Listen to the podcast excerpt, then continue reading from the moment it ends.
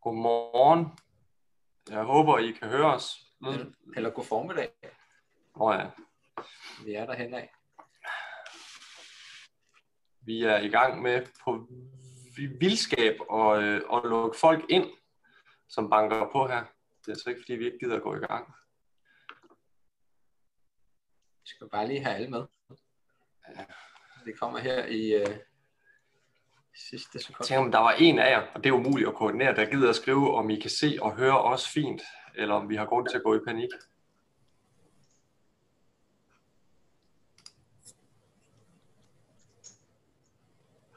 Fint. Det var der en venlig sjæl. Super, super, super, super. Et par venlige Lige om lidt, så kommer der 100 beskeder. Det er så fint. Jamen, øh, velkommen til. Vi går så småt i gang. Ja, og øh, vi har sat nogenlunde sådan en halvanden times tid af til, øh, til at snakke øh, sortimentsudbud part 2. Og igen, jeg sidder altså lige løbende og, og lukker folk ind, så det er derfor mit øje det lige øh, går til siden. Ja, vi, vi optager øh, det her til brug for øh, de, der måtte være så frygtelig uheldige ikke at, øh, at være her og, og, og kunne være med i den her omgang. Øh, og øh, så gemmer vi øh, den chat, der er, og det gør vi sådan set, øh, hvad hedder det, øh, med henblik på, at I kan stille spørgsmål. Fordi der er vi simpelthen for mange til, at det giver mening til, at man kan række hånden op, som det er. Så spørgsmål må I meget gerne stille ind i chatten, og så eksporterer vi den, og så gemmer vi den, og så vender vi tilbage til jer med det, der måtte være. Øhm, så skal jeg bede jer om også lige at mute jeres mikrofoner, øh, fordi som det ser ud nu, så bliver vi i hvert fald over 80, og så bliver det en, en ren fest af øh, hund og kat og postmand og så videre, hvad vi kan høre i, i baggrunden.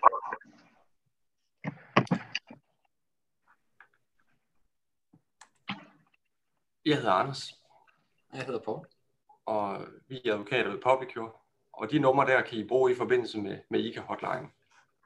Så kan det vel ikke siges mere præcist. Eller kortere. Hvorfor øh, er det, vi skal tale om sortimentsudbud igen? Det har vi jo talt om en gang, og ligesom få lukket det emne ned, der er jo ikke så meget mere at tale om. Øhm, vi har sådan set fået noget feedback øhm, og nogle refleksioner fra jer omkring det her meget, meget bøvlede og vanskelige tema, som gav os anledning til at tænke, at, at det kunne vi måske godt, øh, det kunne vi måske godt, fylde noget mere kød på. Øh, særligt fordi vi i forbindelse med den første omgang talte primært omkring den her øh, case omkring en kvalitativ evaluering øh, ved sortimentsudbud, som en, en løsning på hele den her kravspecifikationsudfordring. Men der er et bredere perspektiv omkring det her, som, som er varekurven. I har fået tilsendt, øh, som jeg forstår det, to præsentationer. Den ene det er den, I kigger på nu. Det er den i dag. Øh, og så har I fået en gammel en, så at sige, øh, som er fra et, et andet arrangement, vi har holdt, øh, men som indeholder en opsamling på den øh, relevante praksis, og den praksis, der stadigvæk er relevant i sortimentsudbudshenseende. Og det er sådan mere som et opslagsværk øh, til jer, som I, øh, I meget gerne må kigge i, hvor vi synes, vi sådan er kommet rimelig godt rundt omkring alle de der øh, centrale problemstillinger, der er i forbindelse med, med sortimentsudbud. Men lige i dag, og den her præsentation, der zoomer vi ind på, øh, på varekurven og på de, øh, de principper. Nu fik jeg det til.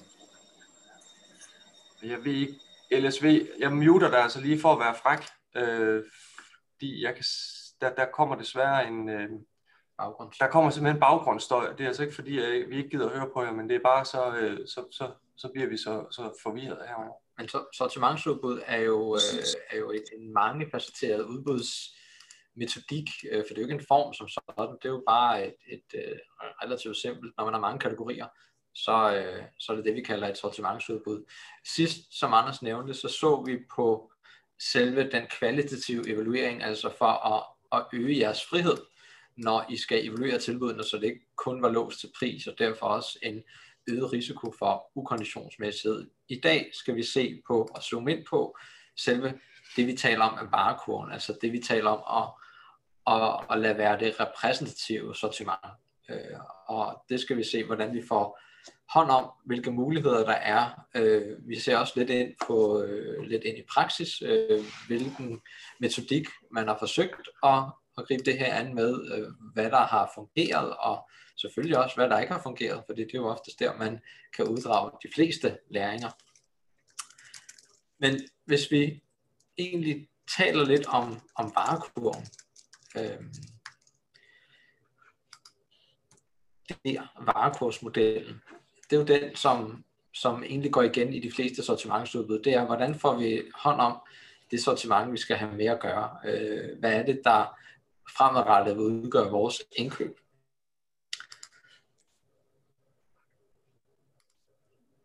Det, der står i sliden her, det er jo super simpelt, øh, i hvert fald på papiret. Det er jo et repræsentativt udsnit af det, der er sammenligneligt, og det, som I vil evaluere på er der 100 produktlinjer i et, øh, et givet udbud, eller en given tilbudsgiver sortiment, så vælger I dem ud, som I regner med at skulle købe ind fremadrettet, og så er det det, der lægges til grund ved evalueringen. Det, der er særligt ved sortimentsudbud, det er, at vi med udbudsloven og også med klagenådets praksis egentlig har fået lov til at afløfte udbudspligten for varer, der ikke er en del, vi udbyder. Som udgangspunkt, så kan man jo kun afløfte udbudspligten for det, man udbyder, men her har man egentlig fået lov til at sige, jamen, vi udbyder kun et lille udsnit af et givet sortiment, øh, og det er så med til at afløfte udbudspligten for alt det øvrige også. Og det øh, har man egentlig fået, fået adgang til, fordi det i praksis er umuligt at tage alle varelinjer med, når man, øh, når man opererer inden for mange områder. Det kan være lige fra legetøjsartikler til øh, stomi, øh, til øh, ja, proteser, der, det spænder vidt kontorartikler. Øh, så, så det er den adgang, man har fået. Man, man har egentlig lov til at, at zoome ind på det, man køber mest, og lade det være grundlag for evalueringen, uden at man afskærer sig muligheden for at købe andre ting også. Øh, og det er det, som, som udbudslovens paragraf 45 i grove træk øh, giver os adgang til. Hvis vi lige går videre i præsentationen, øh, så har vi faktisk fra klagenævnets side et par øh, retningslinjer, kan man sige, for hvad der forstås ved det repræsentative. Øhm, det er, som jeg har talt lidt om øh, nu, så er det, hvad, hvad der er af, af skønnet indkøbsbehov. Altså, hvad forventer man, at der købes fremadrettet? Det kan man jo gøre på, på flere forskellige måder. Øh, man kan egentlig se på, hvad har man købt tidligere. Øh, hvis man vurderer, at der kommer forandringer fremadrettet, så må man jo gerne skønne, øh, hvad man forventer at købe øh, fremadrettet, og hvordan vægter man så de her dele? Jamen, det kan man gøre ved at angive et, et, øh, et samlet indkøbsvolumen. Man kan gå ind og angive en mængde for det enkelte produkt. Det svarer jo også til at være en vægtning. Men alle de her ting er skønnede mængder. Der er ingen, der kræver en faseliste for jer. Der er ingen, der kræver, at det, I skønner på udbudstidspunktet, også at det, der reelt set købes ind fremadrettet det allervæsentligste i den her øh, fase af udbuddet, det er egentlig, at man kan forklare øh, og forsvare, hvorfor man har skønnet, som man har gjort. Og det er, det, det er en god idé lige at have griflet et par, par sider ned, øh, måske bare en enkelt side, der forklarer, hvorfor er man nået frem til det sortiment, øh, som, som, øh, som der udbydes her. Hvad er det for en, en logik, der ligger bag jeres vurdering af, hvad der er repræsentativt. Og, og igen, skønnet er jeres. Der er ikke rigtig nogen, der kan tilsidesætte det skøn, men man kan godt begynde at gennemhulle det, hvis I ikke kan forklare det, eller hvis man kan konstatere objektivt, at der er angivet en, en metodik, som fører til et forkert resultat. Vi skal lidt senere i dag se på noget praksis fra klagenævnet, som, øh, som slår ned på de steder, hvor man uden at vægte bare har smidt en masse produkter ind i en varekurv, og så bare lade dem vægte ligeligt, uanset at der var nogle produkter, som man købte mere af end andre, og uanset at der var nogle produkter, som var meget, meget billige øh, i forhold til, til andre produkter. Det skaber altså et, et skævt billede af det fremadrettede indkøb, og så er det ikke rigtig noget skønt, så er det bare en, øh, en sammenblanding af, af ting, som i sidste ende bliver usammenlignet. Men skønnet er altså vigtigt i, i den her sammenhæng. Og klænet er jo en størrelse, som tit har sådan en, hvad skal man sige, meget stringent, teoretisk, øh, praktisk ufunderet tilgang til, til, til, hvad til, sin, øh, til den måde, den, den går til, øh, til udbudspraksis på. Men lige præcis her har vi jo sådan et, et, et, et praktisk funderet indkøbsform, hvor at jeg egentlig synes, klagenævnet i nogen kendelsespraksis, det kan I se hvad i den anden præsentation, jeg har fået, men vi kommer også til det, prøver at anlægge en mere praktisk tilgang men det betyder også, at deres praksis heller ikke bliver entydig. Vi har sådan ret meget en zigzag-kurs, og det er sådan set noget af det mest ukomfortable, man overhovedet kan have som indkøber. Det er ikke klare retningslinjer fra klagenævnet. Øhm, og vi, vi kommer nærmere ind på, hvad, hvad det lige præcis indebærer. Jeg synes, der er sådan et forsøg på at hjælpe i nogle sammenhænge, men det, det er altså endt med at mislykkes en lille bit smule. Så, øh, så var der nok ikke over 100 mennesker, der synes, det her øh, arrangement var spændende, når det nu er en, en fortsættelse af et, et allerede gennemgået tema. Men det vi kan se fra klagernes praksis, det er, at øh, hvor man fra ordregivers side har vist en vilje, så er klagerne også mere imødekommende for ja. at, øh, at, at hjælpe øh, i gåsøjne. Der hvor man egentlig bare har kastet håndklædet i ringen og sagt, jamen her, der kan vi altså ikke specificere noget. Vi har ingen idé om, hvad vi kommer til at bruge fremadrettet. Der er for mange, øh, der er for mange produkter i sortimentet, til vi kan vurdere mm. øh, og, og sammenligne dem i forhold til hinanden. Jamen, der har klagen slået ned og sagt, det går ikke. Øh, man skal i hvert fald have gjort sit aller yderste, og så har klagerne faktisk vist sig nogle gange fra sin venligere side, øh, sin ordregiver venligere side, og, øh, og hjulpet, hjulpet en given øh, evaluering helt i mål. Øh, forstået på den måde, de har ikke sagt, at det var i strid med reglerne. Ja. Men vi zoomer ind på selve varekurven. Vi har ja. nogle og inden jeg gør det, ja, fordi det er vigtigt bare lige at få pointeret, fordi jeg har jo fået frygtelig, frygtelig gode tilbagemeldinger på de illustrationer. Og ikke der, for mig. Og der har jeg simpelthen valgt at alliere mig med uh, mit fireårige barn, og så er vi gået til den med illustrationer her i weekenden. Så jeg har egentlig ikke brug for ros. Det behøver I ikke komme med, fordi billederne taler for sig selv. I skal bare vide, at den læring, I får her, uh, den er bibragt af en, en halvsyg advokat og et fireårigt barn, så jeg er sikker på, at niveauet det bliver top. Og jeg er altså ikke det fireårige barn, som man taler om. Nej, kun mentalt. Men... fast. Men mange ord om tegningen. Her er den i hvert fald. Uh, og den skal illustrere øh, vejen hen til, øh, til varekurven. Øh, hvis vi starter med, med den første del, altså det, der står under punkt 1, så har vi faktisk et sortiment, som øh, der er ude i markedet. Det er en tilbudsgiver samlet sortiment, det er det, vi har markeret med en grøn farve. Og det er etteren. Ja. Det er etteren. Det er sådan set alle de varer, som, som der kan være. Det kan være byggematerialer, det kan være øh, stomi, det kan være beskæftigelsesartikler, øh, jamen kontorartikler, det er egentlig underordnet, hvad det er, der udgør den grønne masse. Det er sådan set bare alt det, som den enkelte tilbudsgiver, den enkelte leverandør kan tilbyde.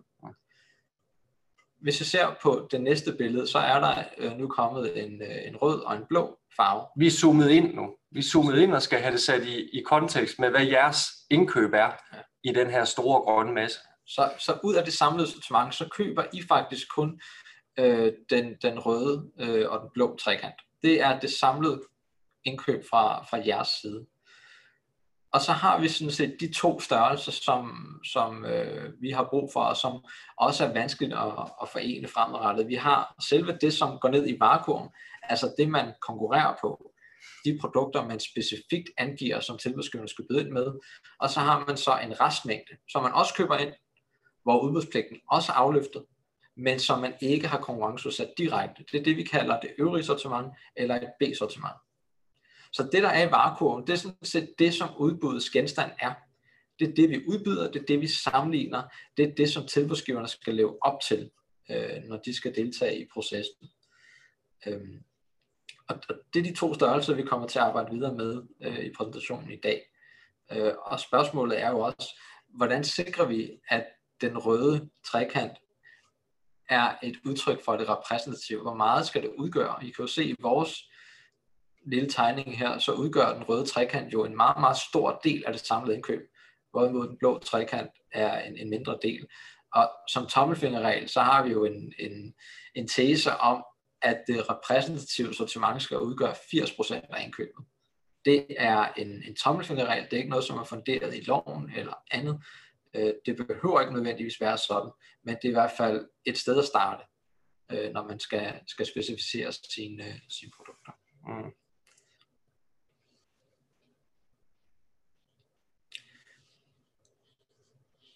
Den, den røde trekant, der er kommet et lille spørgsmål øh, ind til den, den, om den udgør mange, mange varelinjer. Ja, det kan den sagtens gøre. Den kan, den kan i princippet udgøre 100, 500, øh, 1000.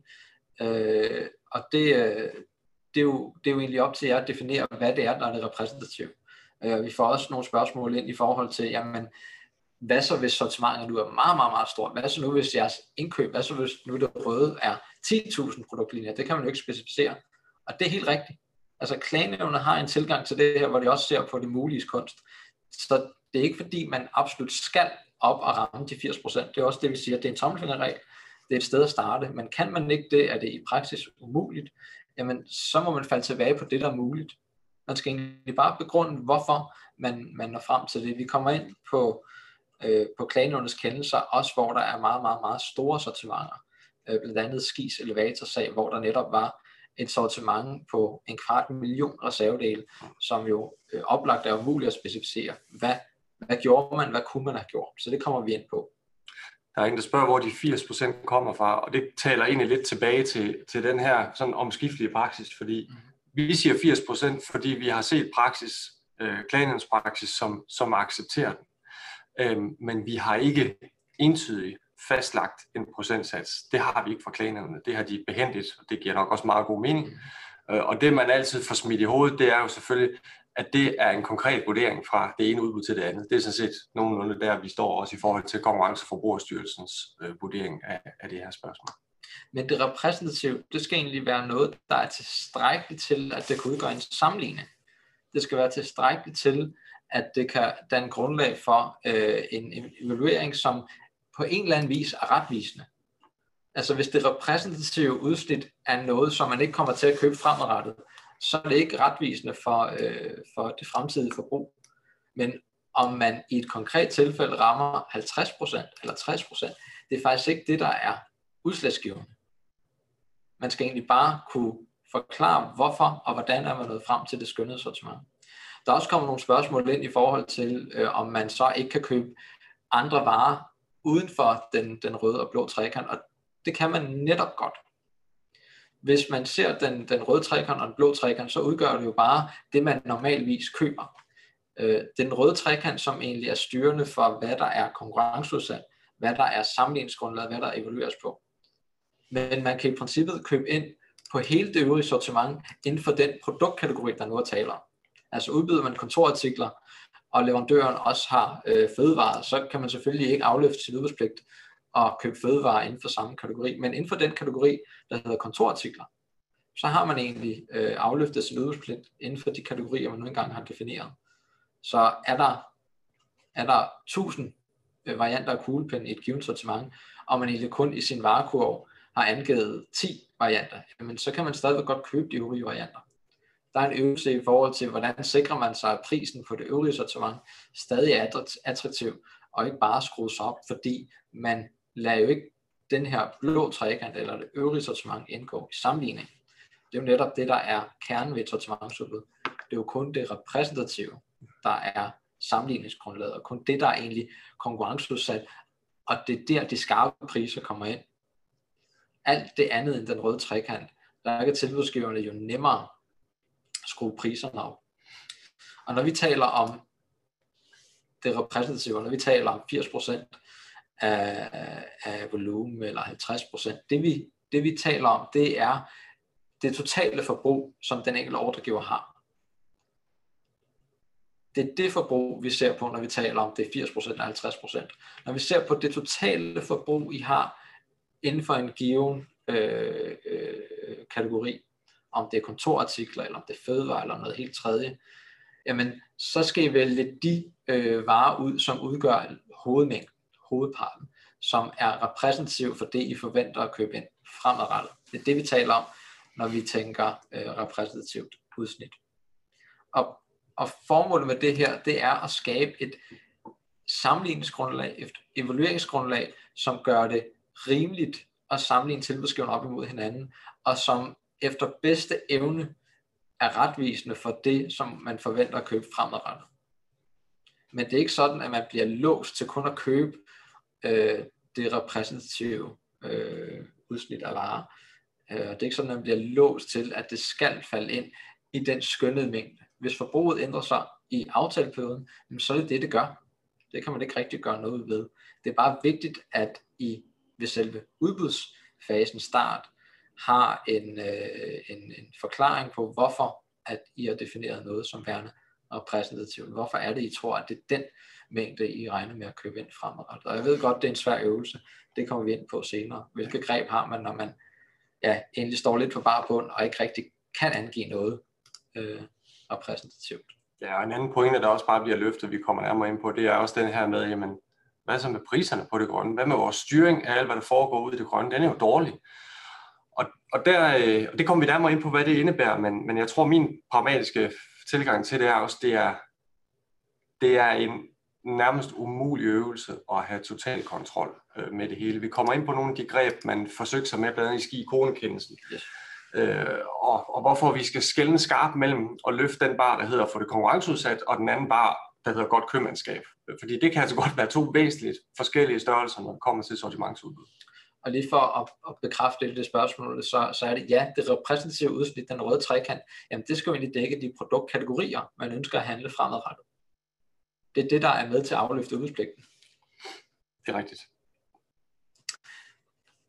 Hvis vi kører lidt videre. Så har vi sådan et, et lille procesagtigt diagram, og det er egentlig bare for at slå en streg under nogle af de problemstillinger, man har. Øhm, igen illustreret med håndskrift. Jeg håber, I kan læse det sådan nogenlunde. Men at man har en kravspecifikation, hvor man definerer nogle kategorier, som vi jo har ret til, fordi vi har at gøre med, med det, der svarer til sortimentsudbud. At vi så bagefter skal få fordelt det sortiment, som tilbudsgiverne eller markedet har i, i de her kategorier, og efterfølgende så finde det her repræsentative udsnit, som skal gøres til genstand for evaluering. Og det er egentlig her bøvlet kommer, fordi vi har en masse forskellige bolde, vi har oppe i luften, vi skal styre her. Hvordan sørger vi for, at det, der er i, øh, i, hvad her, i, i varekogen, det er sammenligneligt? Hvordan sørger vi for, at det repræsenterer altså det, vi har forudgående i tilbudsgiverens sortiment, vores eget behov, vores kravspæg? Hvad med kvalitetskravene, hvis vi begynder at blive mere overordnet i kategorier? Hvordan får vi sørget for, at øh, for eksempel øh, medicinsk udstyr eller øh, andet kritisk udstyr, det i øvrigt har øh, de egenskaber, som det skal have, når vi er oppe og få det defineret i, i kategoriniveau for at gennemføre udbuddet, så kan det være på bekostning af, af, af de mere kvalitative forhold, og det som for eksempel en faggruppe må have holdninger til, hvad der fungerer og ikke fungerer. Og på tilsvarende vis, hvad med prissikring? Hvordan sørger vi at sikre priserne på det, vi mere fluffy har, har angivet som, som kategorier, og rent faktisk opnå gode besparelser? Og så på den del, der hedder det øvrige sortiment, hvordan klarer vi det? Og den der tværgående tekst, som er sikkert ulæselig, øh, der hedder gennemsigtighed, det er jo, at alt det her skal pakkes ind i gennemsigtighed. Altså vi skal have, vi skal have håndteret det her i, i overensstemmelse med udbudsreglerne. Så det er derfor, vi egentlig zoomer ned i den der øh, varekurve. Det er simpelthen ganske alene, fordi det er der, hvor øh, man kan sige, de fleste af, af, hvad af hovedbrydene, de, øh, de, hvad her, de begynder. Jeg tror, det som vi vil starte med lige at tage et kig på nu, det er, hvad vi egentlig forstår ved, øh, ved repræsentativitet. Nu skal vi lige se det her også i forhold til, jamen, hvad er flyvehøjden? Når vi, vi taler jo om, om repræsentativitet, øh, og, og det, i første omgang så handler det om at finde ud af, hvad er det for et område, vi udbyder. Det er kontorartikler, eller det i eksemplet her, fødevare. Okay, jamen hvad er det for typer fødevare, vi har med at gøre?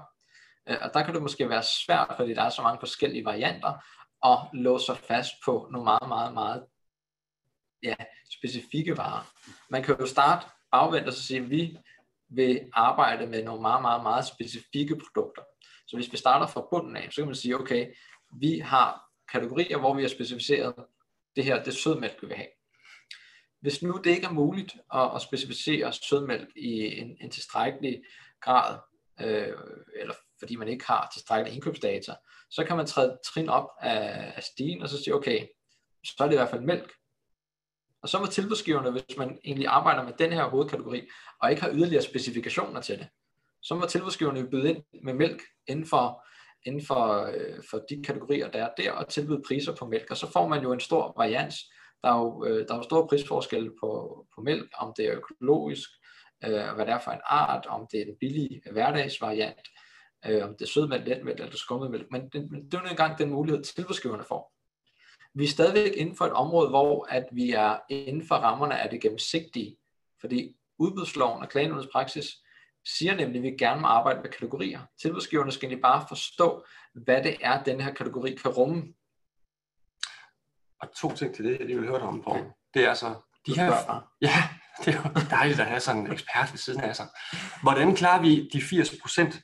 Kan vi øh, skal det være 80% af det dybest specificerede sødmælken, eller kan de 80% af vores indkøbsbehov være rummet i, at vi beskriver tingene så overordnet som fødevare? Hvad tænker du der? Ja, vi kan godt falde tilbage på det overordnede. Og bare for at tage de 80 procent, det er jo et tal, som vi arbejder med som et tommelfingerregel. Kan man ikke komme med de 80 procent, øh, så, så kan man godt nøjes med langt mindre. Det væsentlige er bare, at man kan forklare, hvordan man når frem til, at et givet forbrug er repræsentativt. Øh, og, og der er eksempler på, at man har skabt kunstige scenarier, det kommer vi også øh, ind på i, i praksis senere, men det vigtige er, at man starter et sted, og at man laver øvelsen, når man forklarer, hvorfor når vi ikke i mål med de 80%, hvorfor er vi langt lavere, og hvorfor mener vi, at det her er tilstrækkeligt repræsentativt til, at vi mener, det er retvisende som et sammenligningsgrundlag for det forventede fremadrettede indkøb. Altså det er bedste evne her, men man skal også kunne vise, at man har gjort sådan nogle, nogle, nogle overvejelser i den her sammenhæng, og det, det er klagenævnet lydhør overfor. Skal vi så ikke prøve at lege? Nej. Okay, skal så lad os prøve du, den her. Du insisterer. Yes. Den her fiktion, det er, jeg kan simpelthen jeg kan kravspecificere det her. Så det jeg beder om, det er så set, det repræsentativt, det bliver, det bliver, det bliver fødevare. Og så får jeg tilbudene ind. Og det jeg egentlig gerne ville have haft, det var mælk, men det kunne jeg ikke specificere. Og så ender jeg jo med at få fødevare, bananer og pærer. Og det, hvordan sørger jeg for, at min evaluering bliver sammenlignelig i den kontekst? Jeg synes, alle spørgsmål bare var som det ene. Det, der øh, Anders kommer mig lidt i forkøbet her, fordi okay. på et eller andet tidspunkt, så rammer vi jo et niveau, hvor det bliver for overordnet hvor det ikke er muligt for tilbudsgiverne at vide, hvad der bydes ind med, og hvor de varer, der kommer ind, faktisk bliver usammenlignelige. Så for mig at se, så går grænsen her et eller andet sted mellem mejeriprodukter og mælk. Øh, fordi alt andet bliver for, for bredt, og egentlig også mejeriprodukter er jo også mange andre ting end, end, øh, end mælk. Det kan også være ost og så videre. Så, så man skal jo finde den flyvehøjde, hvor man får varer ind på den enkelte kategori, som er sammenlignelige. Og der er mælk egentlig tilstrækkeligt. Det I giver køb på, hvis I arbejder med overordnede kategorier, det er ikke, at I handler i strid med reglerne. Nej, for reglerne giver os faktisk mulighed for eksempelvis at sige, at vi har en kategori, der hedder mælk. Det man giver køb på, det er, at man ikke kan specificere typen af mælk. I kan ikke specificere i detaljen, hvad det er for et produkt, tilbudsgiverne skal byde ind med. Og så kan man jo sige, eller Anders kunne jo indvende her, hvad han jo ikke gør, men nu hjælper jeg ham lidt, at man kan sige, ja ja, men vi kan jo bare købe den mælk på det øvrige sortiment, når udbuddet er færdigt. Det er helt rigtigt. I kan jo vælge at købe den specifikke vare inden for det øvrige sortiment, selvom I ikke har specificeret den i detaljen. Det kan man sagtens gøre. Udfordringen bliver jo så bare der, at det ikke er den vare, man er konkurrenceudsat. Så prisen bliver også derefter. Så det er sådan en, en afvejning af, jamen, vi kan ikke både, ja, vi kan ikke puste og have mel i munden. Det er vel nok det mest præcise. Den tegning har du ikke lavet. Jeg tror, det hedder blæspål, men øh, det er rigtigt. Det er men, godt. men man kan heller ikke puste. Nej, det er rigtigt. Men det er bare for at sige, i forhold til repræsentativitet, man kan vælge at være meget, meget, meget specifik, og det kan man typisk, hvor man har en dyb indsigt i, hvordan forbruget øh, har været historisk, hvad det er for et forbrug, man forventer, og når man har en, en relativt dyb viden om, hvad det er, produkterne kan, hvad er det, leverandørerne kan levere. Hvis man ikke har den viden, så er der intet andet for, end at træde et trin tilbage og så zoome lidt ud og tage sådan en, en mere overordnet produktkategori. Og man kan jo godt tage det i små skridt. Illustrationen her med, med mælk, den er jo mere for, for syns skyld. Øh, men i den konkrete sag, så kan man sådan set tre, tage små skridt tilbage, indtil man når et sted, hvor at man egentlig har en, en tilstrækkelig beskrivelse til, at I er trygge ved noget repræsentativt, samtidig med, at tilbudsgiverne ved, hvad det er, der kan rummes inden for den enkelte mængde. De produkter, de byder ind med, også i realiteten er sammenlignelige. Øhm, og der kommer et spørgsmål ind her, om man kan have supplerende kriterier, der hedder, jamen man kan jo godt lægge vægt på, at der er en sortimentsbredde. Og det kan man sagtens. Man kan sagtens lægge vægt på, at tilbudsgiverne skal have et bredt sortiment, og de skal have mange forskellige varianter af mælk. Det ændrer bare ikke på den udfordring, der er, at hvis mælken ikke er i varekurven, altså hvis den ikke udgør en del af det repræsentative, så bliver det heller ikke konkurrenceudsat på prissiden. Det vil sige, at det øvrige sortiment kan I sagtens byde ind, men leverandøren kan have rigtig, rigtig mange forskellige varianter af mælk i sit sortiment, men priserne er ikke nødvendigvis super skarpe på alt det, der ligger uden for varekurven. Og så kommer der et sjovt spørgsmål, jeg ikke kan lade være med at tage, men det er, hvordan man evaluerer mælk. Det er et godt spørgsmål. Øh, man kan jo selvfølgelig evaluere for prisen alene. Øh, man kan sagtens have kvalitative øh, elementer ind. Jeg skal undlade at, og gøre mig klog på, hvad det er, der er god mælk eller dårlig mælk. Kaffeudbud, der er masser af smagning over. Ja, men det vi taler om, når vi taler repræsentativitet, og det man altid har med, det er i hvert fald på, på, på pris. Og det er der, man ser den største hurdle, når vi har med sortimentsudbud at gøre, fordi jo længere man går op i beskrivelsen, jo mere giver man køb på prisen. Og, kvalitet, og faggruppen bliver sur, fordi de måske har nogle tekniske forventninger til, hvordan tingene skal hænge sammen. Lige præcis. De to ting følger vel næsten med hinanden. Det, det, det gør de også. Men de trin, vi har gennemgået, de er faktisk illustreret med endnu en tegning. Ja, At, at tre punkter. Tre Kategorisere, repræsentere og evaluere. Mere eller mindre. Man får kategoriseret det her sortiment, fordi det må vi, fordi det er et, øh, et, et, et bredt sortiment, et sortimentsudbud. Vi skal identificere det her repræsentative udsnit, og så skal vi finde en ramme for at evaluere det. Det er sådan set de tre faser, som, som vi skal igennem, øh, når vi kører med, med den her type udbud. Jeg synes, vi bare skal hoppe videre. Ja, fordi det er det, vi egentlig har, har talt lidt om, øh, og som illustrationen gerne skulle, skulle vise. Yes. Så kommer der en disclaimer her.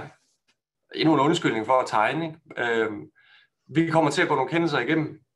Vi har ikke lod og del i de kendelser, som jeg husker dem. Nej. Det vil sige, vi er bagkloge, og vi er mandagstrænere, og vi håber ikke, at vi træder nogen over tæerne, for det er ikke tanken, men vi skal jo ligesom have afsæt i noget praktisk virkelighed.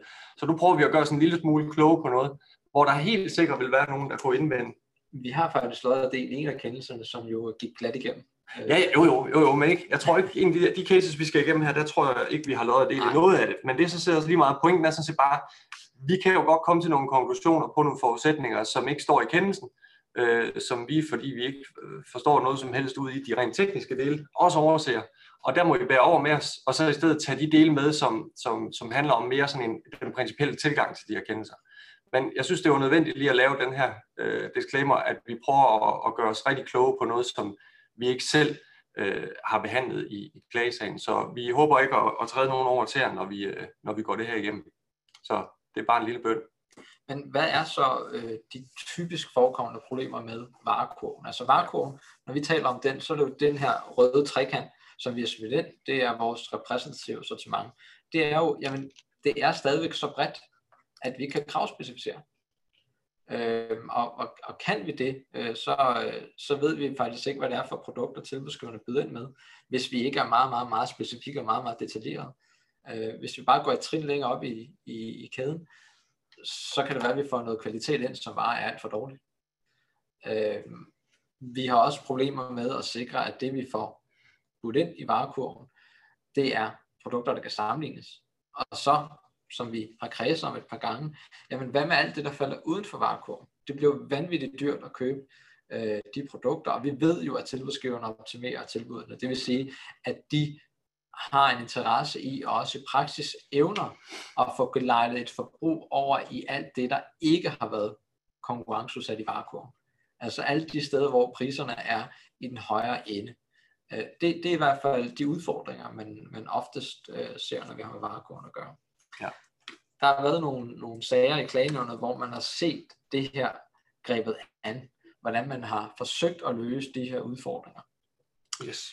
Øhm, en af de sådan meget opsigtsvækkende kendelser på området, det er jo, øh, det er jo øh, kendelsen fra sidste år, øh, hvor Yes. Ski udbød elevatorservice. Og den besøger vi igen nu. Og det, øh, det Ski gjorde, det var jo, Ja, jeg ved ikke, hvordan jeg skal introducere Jo, det Bare lige, gerne. bare lige for lige at få ridset den helt kort op. Tre delaftaler, rammeaftaler. Det gik på tjenestydelse, det vil sige servicering og eftersyn af elevatorer. Hver aftale lå på i hvert fald over 60 millioner, fra 60 til, til de der øh, lidt over, over 80 millioner. Og ved siden af det, så skulle der øh, købes reservedel. Øh, når du, øh, når du skal fikse en elevator, hvad det nu end måtte være, hvilke del af den, så, så går der jo tit også nogle reservedel på i omkostningen. Og det var cirka 8-4% yderligere af værdien af de her aftaler. Det er sådan grundlæggende øh, værdi og, og ydelsens karakter. Og Ski gjorde sig nogle overvejelser. I alle de her kendelser omkring sortimentsudbud, der kan jeg altid trykke på en søgknap, og så finde ordet udbudsdesign, fordi det har man øh, rigtig fint øh, formået at indarbejde, så at når man skal redegøre for et sortimentsudbud, så, så kalder man det for udbudsdesignet. Så det bruger vi også begrebsmæssigt her. Og Ski havde et udbudsdesign og nogle tanker. Det første, jeg kom frem til, det var, at man kunne ikke lave en fuld tilbudsliste. Som Paul var inde på før, mellem 50 og 250.000 reservedel, det kunne ikke lade sig gøre. Og øh, det næste, der ikke kunne lade sig gøre, og det var egentlig det, man havde fået fra markedet, det var, at man kunne heller ikke lave sådan en, en, en oversigt over, hvad bruger vi egentlig mest af, af de her reservedele, for eksempel en liste over til 20. Den gik ikke. For det første, så havde man med alle mulige forskellige typer elevatorer at gøre, både i forhold til, hvor gamle de var, i forhold til, hvilke modeller de var, producenterne var. Og man kunne ikke ligesom finde en fælles fodslag ned på produktniveau for, hvad det var for nogle typer reservedele, der blev brugt mest. Det andet var, og det er et systemisk problem, og det er blandt her, hvor det kan være, at vi kloger os lidt for meget i den her præsentation, men vi skal jo tage afsæt i et eller andet. Det var, at man sagde, at systemisk i, i det her marked, øh, så er der nogen, der leverer Kone, eller Otis, eller hvem det nu er, de producerer en elevator, og den øh, installerer de. Og det er jo også dem, der så har reservedelen til elevatoren. Så man havde ligesom øh, nogle, nogle siloer fordelt på de forskellige producenter, øh, som gjorde, at, at, øh, at, at reservedelen de altså henhørte hver under hver enkelt leverandør. Så hvis jeg skulle servicere som Otis øh, servicemand i en kroneelevator, så skal jeg ringe til Kone og få nogle rigtig gode priser sikkert på, på deres reservedel. Det man også skal huske på øh, i den her sammenhæng, det er jo, at ski jo er længere væk fra øh, selve specifikationen, end man normalvis er. Altså elevator fordeler sig jo bredt ud i øh, i de enkelte kommuner og de enkelte offentlige ordregivere. Øh, ski har jo ingen, øh, i hvert fald meget, meget vanskeligt ved at få et samlet overblik over alle de forskellige typer elevatorer, der er hos de tilsluttede øh, abonnenter. Mm. Så ski strækker en niveau øh, ud fra en i praksis øh, relativ ja, forståelig tilgang. Ja, altså det er jo ikke sådan, at man sidder tilbage og tænker, det var da, det var da åbenbart urimeligt. Og den anden tilføjelse, vi også skal have med i forhold til, hvad der kunne lade sig gøre og ikke lade sig gøre, det var, at selv hvis de måtte have været i stand til at beskrive de 50 til 250.000, eller i stand til at beskrive 10-20 hyppigst brugt reservedele, så havde de ikke nogen mulighed for at oplyse de under klagesagen for at vække dem, fordi de kunne ikke se på historisk indkøbsdata. Øhm, og lidt mere pussy, at man mente, at, at forbrugsmønstret det forandrer sig, fordi så kommer der nye elevatorer, og så skal man bruge nogle nye reservedele til dem, eller der kommer nye til. Altså, man kan sige, det argument er jo sådan lidt, det kan du næsten bruge i alle sammenhæng med et stort sortimentsudbud på tværs af mange år. Men fair nok, det, det, var, det var blevet derfor, man mente, at heller ikke engang vægtningsøvelsen, som vi jo også skal foretage, den var heller ikke mulig. Så konklusionen fra ski blev, jeg ved ikke, om du vil have noget.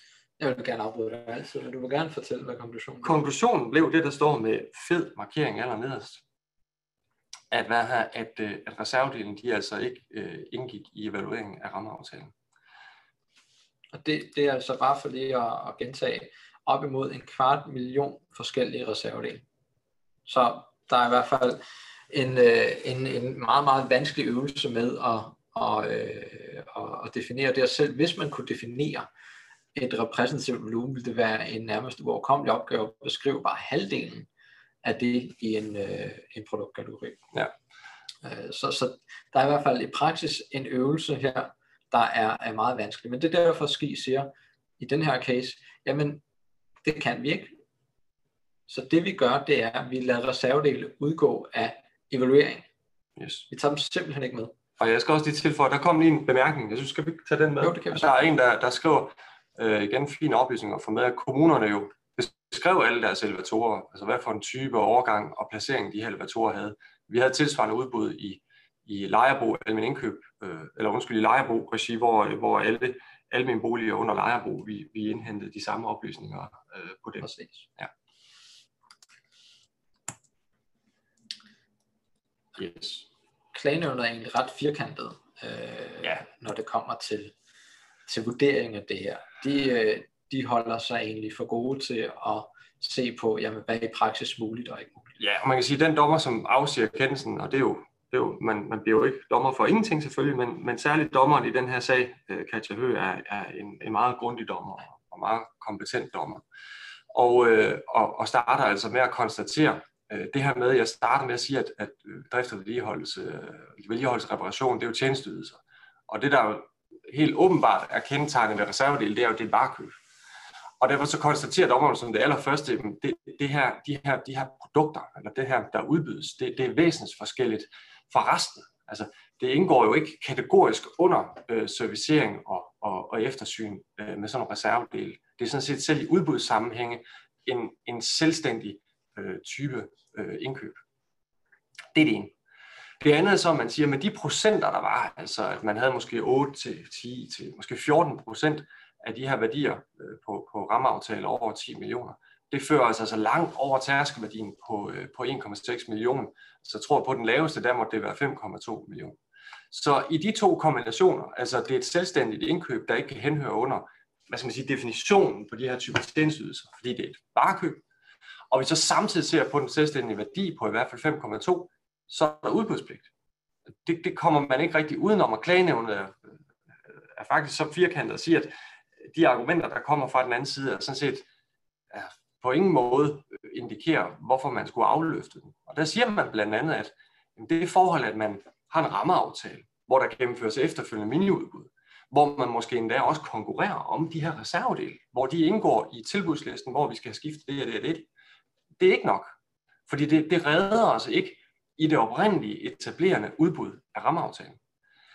Og som det er endnu mindre, så det forhold, at vi har prisstyringsmekanismer, som er jo en, en super god idé, og som jo måske var, var forsøget på redningen fra Skis side, at vi havde kontraktvilkår, der sagde, at øh, de her reservedelspriser, de skulle i hvert fald være markedspris, og hvis der var en anden kunde, der fik en pris, så skulle man i hvert fald have til den pris, som man havde den her gæst bedste kunde klausul.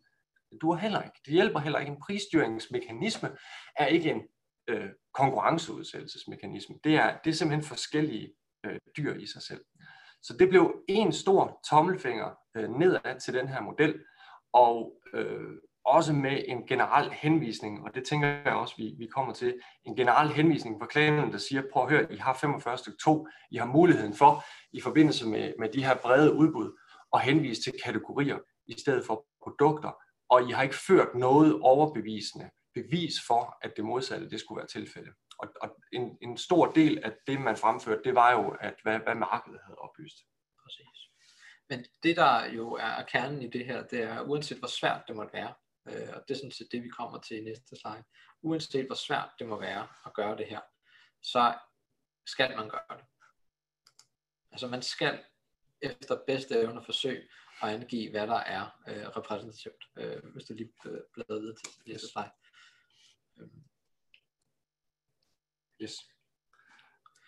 Det vil sige, man kan ikke afhjælpe noget på forhånd. Øhm, og det, den næste slide igen. Det var den der. Oh, Der er så mange præsentationer åbne. Ja. Den næste igen. Der kom vi til det, jeg ja. taler om. Uh, det man er tvunget til at gøre, uanset hvor svært det måtte være, det er i hvert fald at finde en flyvehøjde for det repræsentative.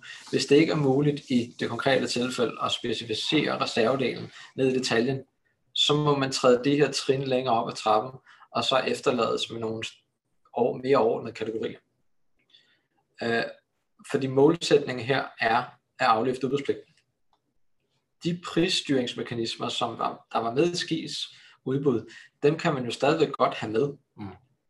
Altså det som, det, som ski slet ikke får med her nu, det er, at de får slet ikke ud, konkurrenceudsat reservedelen. Så der er slet ikke nogen priskonkurrence i, i det her. Så alt, alt andet ville have været bedre, Øh, selv hvis det var overordnede kategorier, så har man i hvert fald fået for en eller anden pris benchmark, men, men vigtigere end det, man har egentlig fået afløftet udpligten og kunne komme videre med det. Mm. Og så kunne man egentlig bruge de mekanismer til at styre priserne i rammeaftalen, som man egentlig havde defineret. Altså bedste kundeklausuler, miniudbud, fordi der var flere øh, aftaler med. Og det bringer os også lidt hen til det, øh, det, det mere generelle, at når vi har med sortimentsudbud at gøre, og med meget brede sortimenter, øh, apropos det med at læse og have mel i munden, så, øh, så kan det være svært at forene alle hensyn. Så måske skal et af de primære hensyn i den her kontekst være, at man i hvert fald får afløftet sin udbudspligt. Det er jo derfor, man gennemfører udbud.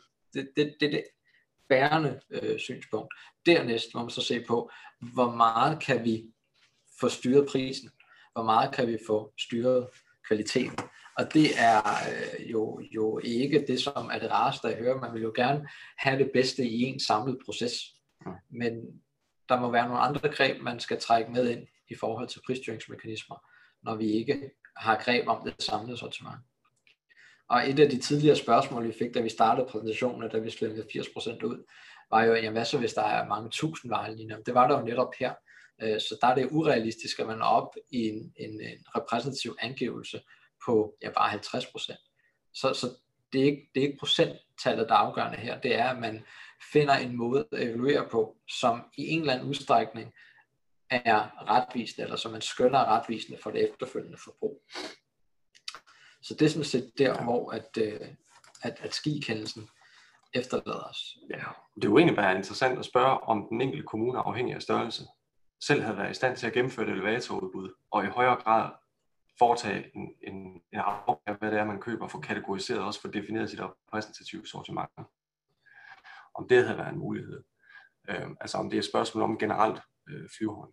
Der, yes, vi, vi kommer til, der er nogle flere spørgsmål, men for at vi kan nå igennem, så prøver vi at få indarbejdet dem efterhånden, som vi kommer til slides. Jeg ved ikke, om du tænker... Jo, det synes jeg er fint, og som, øh, som vi sagde indledningsvis, de spørgsmål, vi ikke får besvaret, dem øh, tager vi med ind i dokumenter for besvaret efterfølgende. Der er dog nogen, jeg, jeg tænker måske vi sender ud til alle deltagerne i forhold til Ja, det tror jeg, vi bliver nødt til. Fordi jeg tror ikke helt, vi kan identificere, hvem det er, der spørger. Ja, vi kan ikke se, hvem I er, men jeg skriver altså lige min mail, så man er altså også ven, meget velkommen til at sende på, på den mail, jeg har sendt. Åh, oh, den er jeg kommet til at sende til en. Øhm. Men, men det gør vi. Vi samler ja. alle spørgsmålene op, og så tilgår de alle deltagere i webinaret, så I kan se alle spørgsmålene, fordi som det er nu, så, øh, så er der nogle spørgsmål, der sendes direkte til os kun, kan vi se. Ja. Og det er helt fint. Men vi tager dem løbende, dem vi ikke når, dem samler vi op på, og så får vi dem alle sammen yes. efterfølgende. Yes. Øh, så, øh, så vi får, vi får hånd om, om det hele. Yes.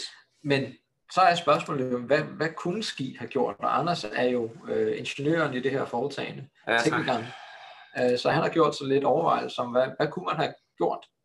Ja, den er, Ja, den er, jo, den er jo ikke nem, vel? men altså, det handler i hvert fald, som jeg ser det, om at skrue ambitionsniveauet ned i et eller andet omfang. Og det handler om at finde den her flyvehøjde ude i kategorierne. Det er helt fair, at vi ikke kan beskrive de 50-250.000 reservedele.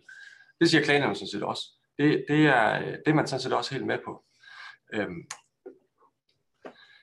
Så kan man spørge, jeg sad og kiggede i den store danske, fordi ja, jeg ikke har noget liv, øhm, og der fandt jeg ud af, at man, man opererer sådan set med tre typer af elevatorer til at starte med. Og der, man har tovborgende hydrauliske og tovhydrauliske elevatorer, og jeg har ingen anelse om, øh, hvad forskellen er, udover at jeg kan regne ud, hvordan det er, de løftes op via enten altså hydraulisk teknik eller, eller via tov.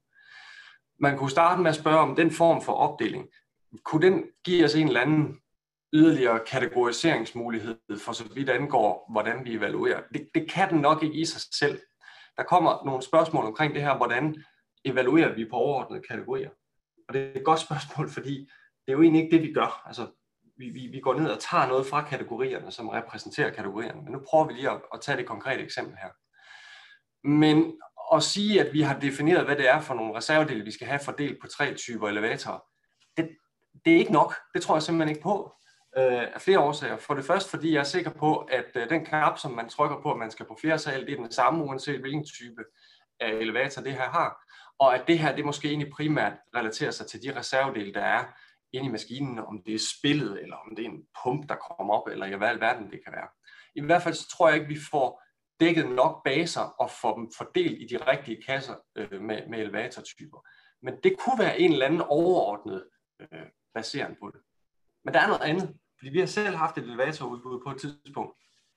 Der arbejdede vi med med reservedelstyper, hvor en elevatortekniker havde delt tingene op i, i ni, og nu får I simpelthen ofte for usødet de her øh, fuldstændig umulige øh, opgørelser. Men i hvert fald kan man se, at der er noget, der relaterer sig til for eksempel elektronik, det træerne, relæer, elektroniske korpkomponenter. Så kan der være noget med hængekabler, styresko og whatever. Så I kan godt se, at her har vi så for eksempel ni reservedels underkategorier. Lad os kalde det det lad os starte med at arbejde med det. Og lad os så lige glemme et øjeblik det der systemiske problem, som der var en, en rigtig god pointe med, nemlig at, øh, at, at Ski sagde, at vi har forskellige leverandører, som også er producenterne, som også er dem, der servicerer, og derfor så kan vi ikke bare gå og handle på kryds og tværs. Men det smadrer jo sådan lidt en hver case for et udbud nærmest. Men leger vi så ned i de her reservedelstyper, så har vi da i hvert fald, i stedet for at lave tre typer eller to typer, så har vi lavet ni typer reservedelstyper. Og igen, jeg forudsætter så, at jeg ved, hvad jeg taler om teknisk, hvad jeg ikke gør, men at man rent faktisk kan lave den her opdeling, og at den giver mening. hvordan får vi så omsat det, der jo egentlig er kategorier, over til en eller anden form for teknisk evaluering? Fordi vi kan jo godt evaluere i kategorier forstået på den måde, at man evaluerer noget, som er fuldstændig ukravspecificeret. Men det rammer to problemer. Det første problem, det er gennemsigtigheden. Det er, hvordan sikrer vi, at det er gennemsigtigt og dermed også sammenligneligt. Så det tilbudsgiverne, de får smidt ind i deres hoved, og som produceres ned i et tilbud, og som bagefter kommer ind i evaluering og er. Hvordan harmonerer vi det med, at vi bruger kategorier? Og det, det, gør, det er tit dårligt og ikke særlig nemt at få til at, at gå i harmoni med hinanden. Så vi skal nok være mere specifikke. Så kunne man jo, ja, det var egentlig bare, vi kører videre på slide her. Jeg skal lige lukke nogen ind, sorry. Så kunne man jo igen ved en illustration, prøv at se øh, sortimentet over til venstre. Nu har vi bare lejet, der er de her ni kategorier. Jeg har sådan forkortet dem lidt, fordi vi går ondt i hånden af at tegne. Men pointen er så set, at kategori 2, der hedder motorer, der kunne man jo sige, at det repræsentative udsnit, som vi så også vælger at evaluere på, jamen det, lad os sige, at der er 10 forskellige motortyper på det. Lad os sige, at der er 10 konkrete motortyper på det, som vi på en eller anden måde kan, kan vi kravspecificere dem, eller er det nok teknisk, at de hedder motortype, generator, et eller andet, bla bla bla. Og så vælger vi 10 af dem ud, og det er dem, som vi så gør til genstand for vores evaluering. Så har vi, så har vi taget noget fra et repræsentativt sortiment, som motorerne, eller hvad det nu hedder, nu skal jeg lige se igen, hvad det kaldte, det er bare lige for at gøre det konkret. Motorer, generatorer, bremsespoler og tilhørende ledninger. Så har vi taget tre under det, vi mener er en, en, en kategori, en underkategori, og konkret evalueret på det. Og på den måde så har vi afløftet udbudspligten for sortimentet på kategorien for motorer. Det er der, vi gerne skulle ende. Det er meget nemmere sagt end gjort, det ved jeg godt. Men vi er i hvert fald et eller andet sted, hvor vi nu begynder at arbejde med at få forædlet, hvad er det helt konkret, som bliver indkøbt. Og I kan jo se, det handler bare om flyvehøjde. Altså det, og, og med de omkostninger, der også er ved at vælge en for høj flyvehøjde. Det, det, det er selvfølgelig helt klart. Præcis. Men, men øvelsen her, det er bare for at sige, at nu tænker jeg sikkert, at vi skal ikke udbyde elevator, så det er ikke så relevant for jer. Øh, men øvelsen her, den er faktisk universel, når vi har med sortimentsudbud at gøre, fordi det vi gør nu, det var det samme, vi gjorde med mælken øh, i de tidligere slides. Vi havde en, en overordnet kategori, som vi så specificerer ned i det leje, vi nu engang kan komme til. Her er det motorer. Øh, det kunne lige så godt have været mælk, hvor man definerer 10 forskellige typer af mælk, man gerne vil have tilbud på. Øvelsen her, det gør det muligt at købe andre motorer, end det, som er en del af det repræsentative udsnit, så længe det kan rummes inden for den overordnede kategori, som Anders nævnte før, altså motorer og generatorer. Så selvom vi ikke har alle de forskellige motorer med, som vi skal købe ind, jamen så har man afløftet sin udbudspligt, også for de motorer, som man ikke har defineret. Den skarpeste pris, den får man selvfølgelig på de motorer, man definerer, fordi det er det, der udgør det direkte konkurrencegrundlag. Det er det, man evaluerer på. Det er der, at tilbudsgiverne scorer højt eller lavt, alt afhængig af hvilken pris de byder ind med, eller hvis man har andre kriterier med, også de kvalitative elementer. Men det er sådan set den samme øvelse, man skal gøre, så uanset hvilket sortimentsudbud man har med at gøre.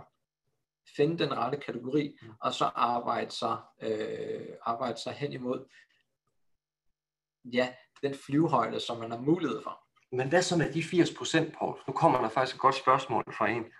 Skal jeg ikke, skal jeg ikke tage, er det ikke bare, hvis der nu er for eksempel 100 motorer, er det så ikke de 80 motorer, jeg egentlig skal få præciseret? Åh, oh, sikkert et godt spørgsmål. Ja, ja, men det er faktisk ikke mig, det er direkte stjålet, ligesom jo, alle mine altså, fordi vi, vi falder hele tiden tilbage i den med de 80 procent, men, men, og er der 100 varelinjer, så er 80 procent også mere overkommeligt. Men er der 1000 eller 10.000 eller 20.000 forskellige øh, motortyper, hvad jeg ikke ved, om der er. Men, men er vi oppe i det niveau, så er 80% jo i praksis umuligt. Og, og det betyder, at man jo bare øh, i godsøjne må nøjes med det, som man mener er repræsentativt, eller som man vurderer udgør et, et retvisende grundlag for en sammenligning. Jeg, jeg vil jo, ja, mit argument vil jo prøve at være, det mit argument vil jo prøve at være at sige, jamen motor under kategorien, det er derved, jeg rammer mine 80 procent. Altså det vil være mit argument. Det er bare at sige, at det er jo 80 procent af hvad, ikke? Ikke 80 procent af de helt specifikke produkter, men 80 procent af kategorien, underkategorien. Hvad tænker du om det? Det er jo jer, der definerer det. Øh, fordi hvis man ikke kan, kan specificere ned i detaljen, jamen så må 80% jo defineres på kategoriniveau. Mm. Altså det samlede indkøb øh, af reservedel eksempelvis i det her tilfælde, det fordeler sig jo på de her ni hovedkategorier. Så det udgør 100% ja. af, af mængden. Så, så der er man jo i mål. Ja.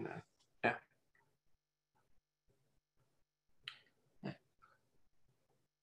Og, og det vi får et spørgsmål om, som Anders lige markerede, det var, hvad er de 80 procent, og, spørgsmålet har været der før, hvad er det, de 80 procent øh, udgør? Er det de 80 procent af antallet af produkter i tilbudsgivende? Nej, det er det ikke. De 80 procent, det er det indkøb, altså den volumen af indkøb. Og det kan godt være, at de 80 procent fordeler sig på to varer, selvom der er 10.000 varer. Så, så når vi taler repræsentativitet, så er det i hvert fald den økonomiske volumen, som der lægges hos en, en tilbudsgiver. Det er det, vi mener, der er repræsentativt, fordi det er det, der udgør sammenligningsgrundlaget.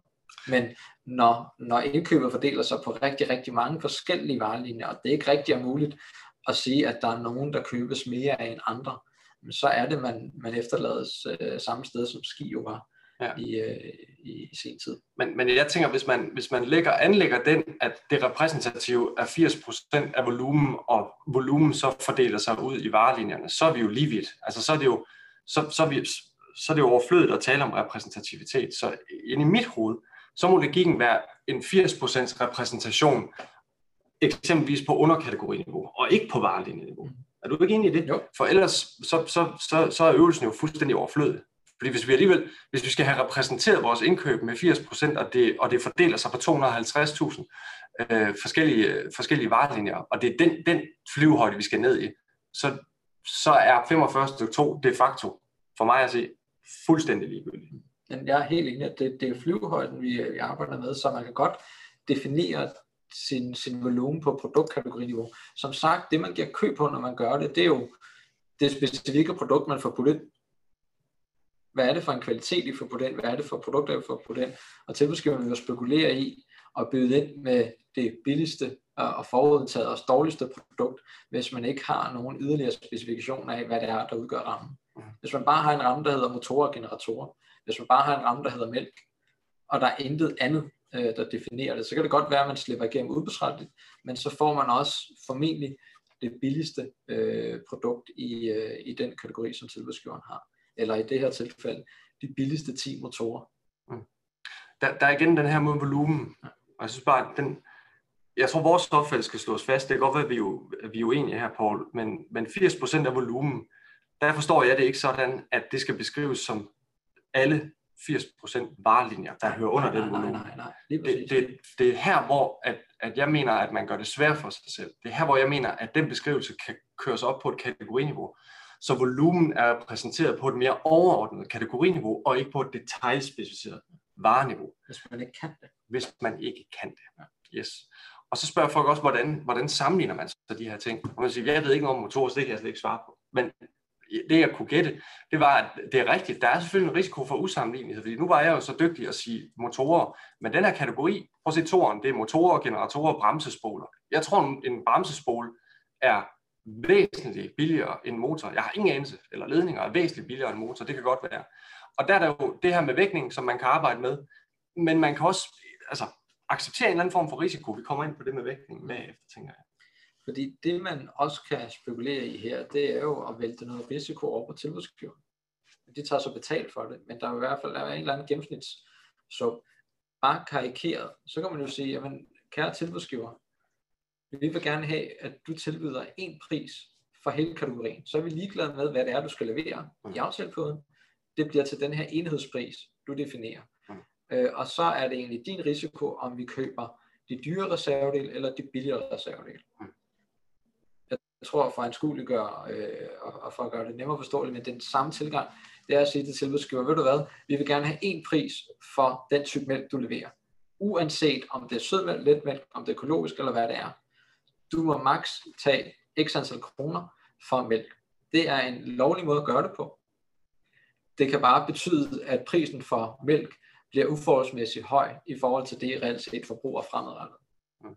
Men der er i hvert fald en overvejelse her med, at på et eller andet tidspunkt, så kan vi godt kaste noget risiko over øh, mod tilbudsgiverne. Vi kan også se, når vi kommer ind i de næste par slides, ja. at det er jo også en tankegang, som, øh, som, som klager i skisagen havde, hvilke alternative måder kunne man have, have, have brugt til at afløfte udbudspligten. Ja, vi, vi vil ikke af hensyn til tiden gå for meget ned i den her ældre kendelse med DIP-kendelsen. Det er egentlig den, der etablerer, at vi er nødt til at få fastsat nogle vægtninger på den ene eller anden måde. i den her sag, der var essensen af det vel sådan set grundlæggende, at man havde ikke foretaget den her vægtning. Man fik nogle enhedspriser, og så klaskede man det sammen. Også selvom man havde en forventet øh, volumen. Og vi har med ydelser at gøre, der varierer fra få øre til 100.000 vis kroner, og hvor man skulle bruge øh, få af nogen og rigtig mange andre. Og klagenævnet, jeg bevæger mig lidt hurtigt igennem den her, men bare sådan set, at, at der skete en eller anden favorisering af, af spekulative, øh, spekulative tilbud efter den her model, fordi man ikke havde det skønnede indkøbsvolumen med. Der er en nuance til den, som jeg synes i hvert fald, man ikke skal være helt blind for. Og det er en, en klagesag, øh, som, som vi havde. Øhm, øh, det var på vegne af Lejerbo i Almen Indkøb og sige, I skal forestille jer, øh, hvad havde vi? Håndværket. Ja, hvor mange tilbudsgiver havde vi? Havde vi 1200? Ja, 1200 til. Øh, ja, så det var, det var øh, håndværkere og øh, ydelser rundt omkring i Danmark på almindelige boliger, på den almindelige boligmasse, øh, som, som er i Danmark. Og det var et rammeaftale udbud, og så med efterfølgende øh, miniudbud. Og designet på det her udbud, det var sådan set, at man fik nogle enhedspriser, for eksempel på malerarbejder. Og de enhedspriser, som vi havde på malerarbejderne, de havde fået en hypotetisk vægtning, man kan sige. Kan man ikke godt sige, at det var sådan en case-baseret vægtning? Det var jo egentlig ikke et, det var egentlig ikke et skønnet indkøbsbehov eller skønnet indkøbsvolumen. Det var et skønnet indkøbsbehov ja. i den forstand, at det var en enkelt case. Altså, vi har en fraflytningslejlighed, hvor en almindelig boligbeboer skal ud, og vi skal have en ny en ind. Og inden da, så er der måske nogle ting, der skal sættes lidt bedre stand. Øhm, og hvad kunne det så være? Det er jo så malerarbejde, tømmerarbejde, skiftning af vinduer, kvadratmeterprisen på det ene og det andet. Og essensen, og den del af kendelsen, som er sjov i den her sammenhæng, det var sådan set, at det var nogle hypotetiske mængder. Og mængder er lige med vægten. Det, det er jo klart. Altså, det, det, det får de facto øh, øh, betydning af mængden. Og mere eller mindre, så de her malerarbejder, de fik sådan set den samme vægtning på 1,2 procent. Og det var jo ikke udtryk for, at man skulle bruge det samme hele vejen igennem. Og essensen af den her sag var, at der skulle gennemføres miniudbud bagefter. Jo. Så der er jo fornyet konkurrence om prisen. I udbudsmaterialet, der var det forudsat, at den her tilbudsliste jo var dynamisk, fordi når vi så skulle gennemføre en eller anden form for istandsættelse i en eller anden kommune, jamen, så skulle det jo øh, øh, ske med en ny tilbudsliste. Og der gik vi fra de der hypotesemængder, vægtninger, til konkrete mængder. I den forstand, at jamen, nu står vi lige pludselig med en lejlighed, hvor han har egentlig været ret flink ved sit gulv, eller det er en, en, en bygning, hvor gulvet ikke øh, øh lider så meget skade. Og så, øh, og så havde vi i stedet øh, øh, nogle andre dele, som der blev lagt væk på. Så var det for eksempel, at der skulle laves noget mere arbejde i køkkenet, eller hvad det nu måtte være. Så det vil sige, at den tilbudsliste, der var oprindelig, den var godt bevaret, men selve enhedsdelen, den blev lige pludselig forandret. Og dermed blev vægtningerne også forandret. Og det, som, som klagenævnet sådan set lagde vægt på her, det var, at i udbudsmaterialet, der var det sådan set fuldstændig forudsat, at det her ville ske. At den her forandring ville der være, at man gik fra teoretiske til konkrete mængder ved miniudbuddene. Og så var der derudover også en, en mekanisme, der sagde, at når I deltager i de her miniudbud, så skal I altså bare vide, at I bliver låst på jeres oprindelige priser. Og det var egentlig derfra klagen kom, fordi den her klager havde selvfølgelig spekuleret i det oprindelige udbud, fordi alting vægtede nogenlunde lige meget, at oh, der er der ikke nogen, der får brug for den her ydelse. Øh, men den vægter alligevel, som den gør, så prissætter jeg strategisk efter det. Og der fik man så en grim overraskelse, da fandt man fandt ud af, at man faktisk var låst på sine meget lave priser og rammeaftale, etableringsudbuddet, når man så lige pludselig fik smidt en tilbudsliste i hovedet på konkret arbejde, hvor der, hvor man havde tilbudt de lave priser, der var det faktisk den ydelse, der fyldte mest. Og på det grundlag, så mente klagen faktisk, at det var lovligt. Så hvordan det spiller sammen med sortimentsudbud i forhold til vægtninger, jamen altså, vi skal jo væk på en eller anden måde. Men det der skønnede indkøbsbehov, det er nok den, som klagenævnet egentlig har, har, har spist her, og sagt, den er egentlig okay, som casebaseret.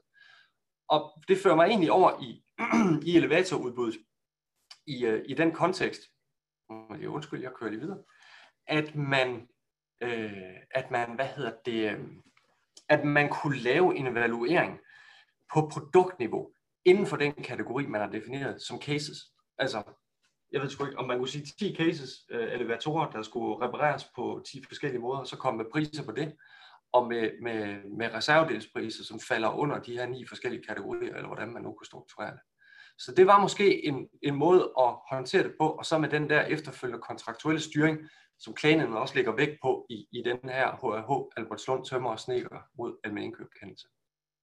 det er i hvert fald en, en overvejelse værd. Det er i hvert fald noget, der er trykprøvet og, og, og godkendt. Og der var jo der var jo en samme umulighed i forhold til beskrivelsen. Man kunne ikke beskrive på forhånd alle de forskellige typer af materialer Nej. Arbejdsydelser, som vil indgå i en, en, en fraflytningsistandsættelse. Ja. Så det der. Der kommer en, en lang række spørgsmål i forhold til ting, vi, vi tidligere har behandlet, også i forhold til enhedspriser. For mælk er, er nemmere at håndtere end enhedspriser for motorer og mange andre ting. Øh, vi skal nok spare på, på dem opfølgende, fordi tiden den, Ja. den løber. Men Der er noget B-sortiment, noget vi nok kommer til der- at røre ved. der er noget B-sortiment rabatsat, som vi kommer ind på øh, lidt senere i præsentationen. Lige nu taler vi om det repræsentative udsnit, og de spørgsmål, der, der kommer nu i forhold til rabatter, det er jo også på det øvrige sortiment. Hvordan sikrer vi prisen på det? Det kommer vi ind på. Men bare for lige at gentage mig selv. Øh, vi sender vores besvarelse af de indkommende spørgsmål ud til alle deltagerne i webinaret. Så, øh, Ja, lige præcis. så det får. En anden vigtig pointe, som vi har fået konstateret i 15, det er, at alle de kategorier, vi vælger ud, lad os nu sige, det er over på elevatordelen, at det er de her underkategorier af ni øh, elevatorreservedelstyper, de skal være med i evalueringen. Så man kan jo så sige, der ligger nogle forskellige øvelser i, hvordan vi får dem repræsenteret.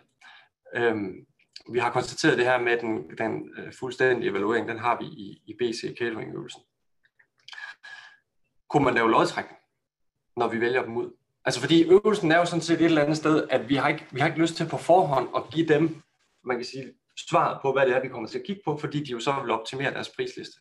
Så vil de jo optimere på de priser, som indgår i evalueringen, og så lade de andre øh, øh vække højt. Kan vi lave lodtrækning? Det har vi skrevet en artikel om, vi ikke kommer så meget ind i, men det problematiserer vi desværre lidt. Øh, vi har det lidt svært med lodtrækning, men, men det er klart, at i praksis er den, er den, er den ret bøvlet. Så i en ideel verden, så har man defineret det på forhånd, men så med nogle mekanismer, som forpligter dem på de andre ting. Jeg tænker, det er måden, vi er nødt til at håndtere det på.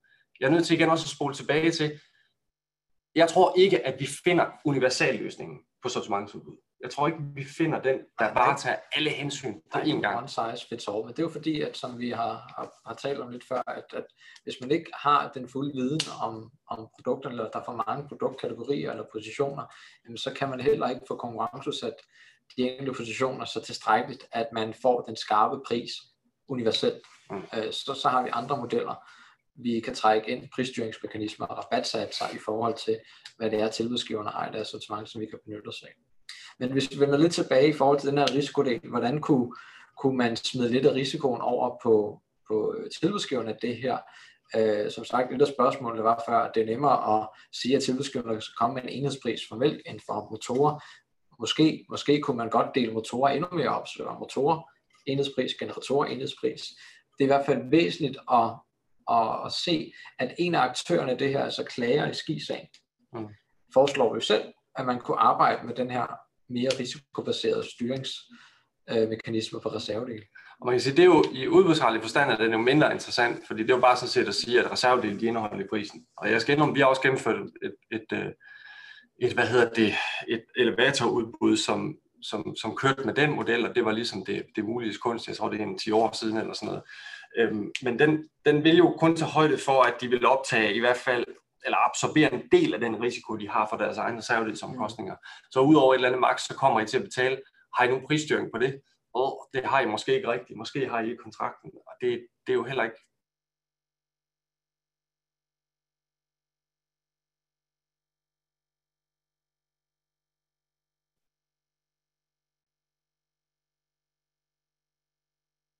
håber I, øh, I er med stadig. Kan I høre os, fordi vi får også lidt, øh, ja nu forsvandt lyden, når der er nogen, der siger, Er vi tilbage igen? Super. nu kan vi godt, Godt. ja. Tak.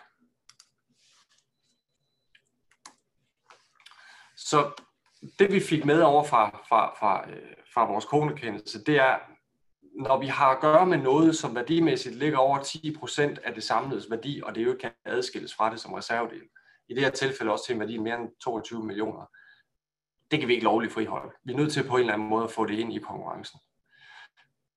Det er meget svært, tror jeg, fremover at overbevise klagenævnet om, at vi ikke kan bruge 45 stykke 2 om at bruge kategorier i stedet for varer, når vi har med, med mange varelinjer at gøre. Det, det lader simpelthen til, at klagenævnet, uden i øvrigt nærmere at begrunde det også i den her sag, siger, at det har I simpelthen ikke løftet nogen bevisbyrde for. Og, og, og her har man trods alt kunne pege på legitimt, at der var 50-250.000 varegrupper. Man har også diskussion, øh, diskuteret det her med at gøre det til optioner, fordi der er noget praksis, der måske, måske ikke indikerer, at optioner kan man tage med, uden at evaluere dem. Øh, den, øh, altså den, den er jeg måske, den, den, den er jeg loven ved. Jeg synes, det er en glidebane, og jeg synes ikke, vi, vi har helt entydig praksis, som, som siger, at, at alt bare kan reddes ved at gøre det til optioner. Øhm. Og så har vi selvfølgelig hele repræsentationsdelen, som, som vi har været inde på. Og at vi kan ikke med den efterfølgende kontrakt håndtere manglende konkurrenceudsættelse. Men mindre vi selvfølgelig siger, at ydelsen skal være en del af det, der tilbydes, og en del af udbuddet, og en del af prissætningen. Ellers er der ingen andre løsninger. Vi skal på en eller anden vis afløfte udbudspligten, og så kan man så bruge alle de redskaber i kontrakten, som man nu engang øh, vil have med, altså bedste kundeklausuler, øh, krav om maks øh, priser osv. Men, men det centrale er, det skal have været konkurrenceudsat, det skal have været en del af øh, det udbud, en del af evalueringen. Ellers så, så kan man ikke afløfte sin udbudspligt efterfølgende ved købet af det pågældende produkt. Ja.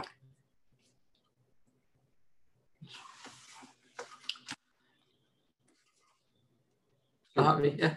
Nej, jeg vil lade os bevæge os over i, øh, i A-sport-kendelsen også, hvor der er nogle, nogle relevante betragtninger også i forhold til det her med kategorierne. Der er tegnet igen. Det var udbudsdesignet Københavns Kommune. Det var idræts- og genoptræningsudstyr kategorierne, dem har I her. Man lavede produkt hovedkategorier og produkt underkategorier. Nu, der, der står hovedgrupper og undergrupper, men det var kategorier. Det er de facto en kategoriinddeling. Og det vil sige, at man for så vidt angår sin kravspecifikation, der i, i vidt omfang, der var den kategori etableret. Mm. Og man kan sige, den her diskussion, vi har haft omkring, om man, om man beskriver kravspecificerede kategorier eller nede på vareniveau, det handler altså også om, hvor kompleks en størrelse det er, man har med at gøre. Og nogle gange er det jo rimelig til forladeligt med sortimentsudbud, fordi det er sådan rudimentære, basale ting, man skal bruge, som egentlig måske skulle være relativt let at kravsbasere. Sådan er det jo ikke altid. Stupide hjælpemidler og så videre er jo ikke nødvendigvis super dem at, at, at præcisere. Men her kan I se, at produkthovedgrupperne var for eksempel bolde, fodbold, badminton, basketball. Og produktunderkategorierne var så specifikke type bolde, øh, specifikke typer redskaber til for eksempel hockeystave. Og så havde man ved nogle af dem, blandt andet kan I se den der fodbold til asfalt, kan I se den gule dernede, der står der øh, sådan set regulær kravspecifikation i den forstand, at der er en fabrikatangivelse. Astro Street størrelse 4,5. Astro Street er jo et fabrikatangivelse, øh, og 4,5 det er jo sådan mere generisk størrelse på en bold, antager jeg næsten. Midas Kid Street var også et eksempel. Men pointen er, at når man går ned i produktniveau her, så gør man det ved fabrikatangivelse med en nuance. Tilbudsgiver byder ind på de her produktgrupper. Og det, man egentlig grundlæggende lavede som model, som jeg egentlig synes er en, en, en, en forfriskende tankegang, det er, at man siger, der kommer ingen varer her i udgangspunktet. Og det, I ser som er varer, det er sådan set, øh, altså de her Midas, fodbolden osv., det er sådan set bare udtryk for nogle historiske indkøb, vi har lavet. Der er produktnavn osv. Det er ikke udtryk for, at det er det, I skal aflevere, men, men her kan I i hvert fald se, hvad vi historisk har købt på de her dele. Så man havde altså en henvisning til historisk indkøb. Og pointen var sådan set, at man kommer med alle sine varer, med sit varekatalog, og så bliver de ellers, øh, tilbudsgiverens varekatalog, så bliver de høvlet ned i de her forskellige øh, kategorier. Det er jo sådan set den måde, man, man fik defineret det, det repræsentative. Ikke? Men inden udbuddet, der havde man så lavet sådan en varekur. Der havde man taget 198 varer, og i den forbindelse ville man så trække øh, en række varer ud inden for øh, 78 ud af de her 110 produktgrupper. Og igen for lige at, at synliggøre det. Oh, ikke? Produktgrupperne. Det vil sige de grå her. Produkthovedgrupperne og produktundergrupperne. I kan allerede godt se nu, at vi har et issue, der hedder, at nu bliver alle grupperne jo lige pludselig ikke repræsenteret. Og det, det var jo lidt et issue i forhold til de her dele. Hvordan man så fandt ud af, hvilke af de 198 varer indgik i evalueringen, det gjorde man ved at se på, om de var kvalitativt sammenlignelige.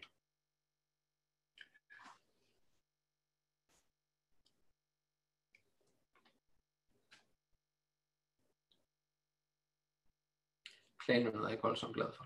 Nej. Og det, som vi har i varekuen, det er, at man, man sidder og ser på for det første, at man har ikke fastsat præcis, hvor mange varer det var, man ville tage. Sted mellem 151 og 200, jeg tror, man endte på 199. Man havde ikke sat et minimum på, hvor mange produktgrupper man ville repræsentere, og man havde heller ikke angivet nærmere, hvordan man ville gøre dem repræsentative. Og det er også nemt for klagenødelsen at sige, fordi det, det er jo også svært at sørge for på forhånd, når man ikke ved, hvad der kommer ind, hvordan man gør det sammenlignet. Og det man egentlig grundlæggende mente her, og det er nok det spørgsmål, man skulle have stillet sig selv som ordregiver, det var at sige, jamen med det her design, hvordan misbruger jeg det? Kan jeg misbruge det? Og det mener klagenævnet sådan set, fordi man ved ikke, hvad for nogle varer øh, tilbudsgiverne de byder med, øh, om det er en hel vare eller en produktgruppe, og man er ikke sikker på nødvendigvis, at, at tingene de er, er sammenlignelige på det grundlag. Altså klagenævnene tror jeg reagerer stærkest ved den her oplevelse af, at tingene ikke på forhånd er defineret, og man har den her sådan arbitrær tilgang til sammenlignelighed, hvordan noget er eller ikke er kvalitativt sammenlignet. Og når det ikke er fuldt ud oplyst overfor tilbudsgiverne, hvad det er, der, der udgør sammenligningsgrundlaget, så er det også et problem i, i, i, i retning af gennemsigtighed. Men, øh, men også med den her helt særlige regel, vi har i Danmark med, at man skal definere sin evalueringsmetode fuldt ud. Mm. Altså tilbudsgiverne skal på forhånd vide, hvordan man når hen til at, at definere de her objektive parametre, som typisk er pris. Hvordan evaluerer man de her dele? Øh, og det, det er også en barriere imod den her model, som jo i sin tanke er, er reelt nok og god nok, mm. men som bare ikke flugter med, med de udbudsretlige principper, særligt om gennemsigtighed. Nej, jeg tror altså, jeg tror altså også 160 rammer os her. Altså den her skærpelse af pligten til at beskrive alle dele af evalueringsmetoden, den rammer altså sortimentsudbud hårdt, og på en måde, som jeg tror, man, man måske skulle overveje, og, og, eller rettere genoverveje. Øhm, fordi jeg synes, jeg lugter en skærpelse i, i, i klagenævns kendelse i, i den her sag, altså, som, som fuldstændig udelukker muligheden for, for et eller andet friere skøn til at vurdere ting. Man kan jo sige, at I har jo stadigvæk et fri kvalitativt skøn af underkriterier. Det kan man jo godt misbruge, hvis man vil. Klagenævnet gør sig jo ikke til her over, om det er en 2 eller en 8 i point. Øhm, så vi har jo allerede nogle, nogle, nogle dele i, i udbudsreglerne, som er uafværgeligt misbrugsadgangsgivende øh, for jer som øh, der, der er ordregiver. Det kommer vi jo ikke udenom. Men kernen er, at den røde trekant, som vi smider ned i varekurven, den skal være kendt af tilbudsgiverne. Hvad det er, der er i varekurven, hvad det er, der er sammenhængsgrundlaget. Det er ikke noget, man efterfølgende kan øh, vurdere. Øh, det er noget, som de på forhånd skal, skal kende til. Øh, så det, det, det er der, vi lander, når vi taler om, man kan gemme lidt til, til senere, om man kan sørge for, at tilbudsgiverne ikke kan optimere deres tilbud, fordi de ikke ved, hvad der kommer til at udgøre det endelige sammenligningsgrundlag. Det, det var meget om, om det repræsentative øh, udsnit, som man kan koge meget mere suppe på, og som, som, som volder, øh, volder udfordringer. Men det man sådan opsamlende kan sige, det er, at man kan i hvert fald godt overlade det til en overordnet kategoristruktur. Det, det, det er nok til at afløfte udbudspligten det er ikke nødvendigvis nok til i sig selv at prisstyre tilstrækkeligt, men det er nok til at, øh, det er nok til at, at afløfte udbudspligten. Og, og der kommer et spørgsmål til, at varekoren ikke skal være, skal være kendt, den skal bare være beskrevet. Ja, altså man skal fra tilbudsgivernes side vide, hvad det er, der indgår i evalueringsgrundlaget. Det er det, der er, er det centrale. Men på produktkategoriniveau øh, kan man godt egentlig, ja, det kan godt være tilstrækkeligt kun at være der. Øhm, og, og det er også tilstrækkeligt til, at man på produktkategori nu kan sige, at det her det er vores repræsentative sortiment, selvom der under den enkelte kategori er en, en lang række forskellige varer, man køber. Om det er reservedele til elevatorer eller noget helt andet. Det er faktisk ikke det centrale, når vi ser på udbudsretlige, øh, den udbudsretlige virkelighed og klagenævnets betragtninger i forhold til det her. De vil bare gerne have, at der er gjort noget, og at det, der er gjort, er sammenligneligt. Så når man skal sammenligne og tilbudsgiverne skal vide, hvad der skal bydes ind med på den enkelte kategori, så er det bare sammenlignelige produkter. Mælk, fodbold, motorer eksempelvis.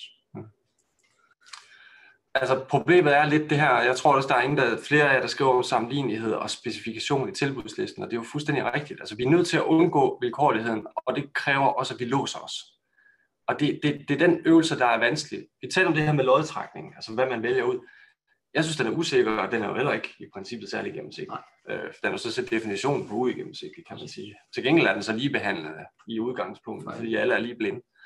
Det her med en foruddefineret liste, øh, og man lægger den frem, jamen det låser også fleksibiliteten. Og på den anden side kunne man så diskutere, hvad med, hvad med, øh, hvad med, at vi så har en foruddefineret liste, som vi så har lagt i en bankboks? Det er jo den model, som vi også har set i andre sammenhænge. Og, og jeg synes ikke, vi har klædt nogen stillingtagen til det spørgsmål. Nej, men så har du paragraf 160, som nok uh, trækker i den retning, der siger, at det stadig ikke er tilstrækkeligt, fordi tilbudsgiverne ikke kender dem. Ja. Uh, så der skal være en eller anden... Men det efterlader sådan et træls sted, Paul. Det er, det er vanskeligt. Det er rigtigt. Det efterlader sig et træls sted, hvor klagenerne ikke på forhånd går ind og definerer mm. den, den rette vej frem. Men det, der er afgørende, det som vi, vi, vi fremdrager igen, det er, at den her røde trekant, det repræsentative udsnit, det er jeres vurdering. Og flyvehøjden i beskrivelsen er også op til jer at afgøre. Hvornår vi rammer en flyvehøjde, som gør, at det tilbudsgivende byder med usammenligneligt, det er selvfølgelig en risiko, som der er ingen andre, der kan tage end end jer, der udbyder Ja. Og der er en, der siger, at problemet er jo, hverken udbudslov, forarbejde og klagenævn definerer ikke, hvad der er sammenligneligt, og derfor påtager ordregiver sig en vis risiko, som ellers vil påvilde tilbudsgiver under klassisk udbud. Det kan jeg kun tilslutte mig. Og, og det er problemet med, at sammenlignelighed er umuligt at definere på tværs af alle de forskellige mærkelige ting, som vi går og udbyder. Men det, er en, det synes jeg er en, en, en helt rigtig point. Så der er nogle konklusioner, man kan tage med med alle de konkrete variabler, der selvfølgelig er, fordi vi har haft med et, et, et udbud at gøre. 29% dækning af kategorierne i varekurven, det har ikke været nok. Men essensen er, at I kan se, at dækning af kategorier, og ikke dækning af varer, for så vidt at kategorierne repræsenterer øh, en indkøbsvolumen. Mm. Så, så, så er det okay at betragte de her. Nu gider jeg ikke sige 80% mere, for jeg bliver ved med at sige det, og det er forkert. Det, det er kun en indikator 80%. Klagenævnene har en forskellig art praksis, også tror jeg, det kom tidligere omkring, hvis det er en kvalitativ evaluering, vi inddrager, så kan man måske acceptere en lidt mindre mm. øh, dækningsgrad.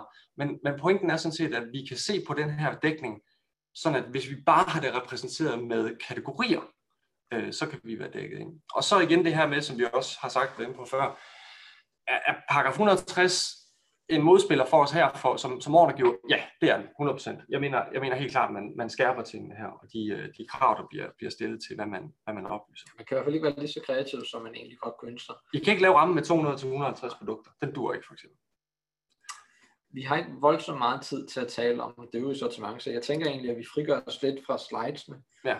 Øh, som I selvfølgelig kan se, øh, og, og taler lidt om prisstyringsmekanismer. Der har været nogle forskellige øh, refleksioner om det i spørgsmålene, nemlig kan man ikke bare bede om en rabatsats, øh, kan man ikke bede om en rabatsats for, øh, for, øh, i forhold til, hvad det er for produkter, der indgår i et varekatalog. Øh, og der har også været nogle af jer, der har svaret på spørgsmålene for jeres øvrige meddeltagere. Og det også totalt. Og overflødet gjorde også, fordi det er jo rigtigt, men rabatsatsen i sin, i sin kerne er jo intetsigende. En høj rabatsats betyder jo ikke, at et produkt nødvendigvis er billigt eller er billigere end, øh, end hos en af de øvrige tilbudsgiver, og hvordan sikrer man så, hvis man har fået en rabatsats, at det, der er grundlaget for rabatsatsen, altså listepriserne, at de ikke stiger? Kan man låse listepriserne? Hvad sker der så, når man ændrer varer, øh, hvis der kommer en ny vare i sortimentet? Hvad, hvad gør man så? Øh, kan man så bare hæve listeprisen på den nye vare, øh, og lade den vare med den lave listepris udgå? Der er en masse ting der, som den simple rabatsats ikke for at forstyrre. En rabatsats er jo relativ, så det handler alt sammen om baseline. Og så kan det godt være, at vi har en listepris, eller hvad de nu offentliggør af, af priser, men som vi har sket det forskellige steder, blandt andet på nogle af skis udbud på, på varer, så laver øh, de, de oprindelige leverandører, så laver de en kickback-funktion. Det vil sige, at de kan fremlægge en faktur for, at de har købt det her produkt til en eller anden pris, men så bliver der kicket penge back videre i, i næste led. Og, og det gør det totalt illusorisk vores, vores rabatsats. Altså der er tusind måder at, at skumme den fløde på, øh, sådan at, at baseline den, den gøres skæv, og dermed rabatsatsen gøres illusorisk.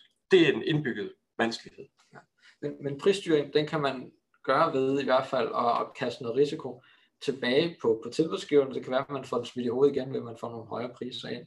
Det er i hvert fald en overvejelse. Hvis man skal arbejde med rabatsatser, så er man også nødt til at gøre dem mere håndfaste, så tilbudsgiverne ikke bare kan øh, justere det efter for godt befindende i aftaleperioden. En af de måder, man kan arbejde med det på, og det er ikke en måde, som klagenævnet har taget endelig stilling til, men det er i hvert fald en måde, hvor man får konkurrenceudsat også B-sortimentet, og men indirekte.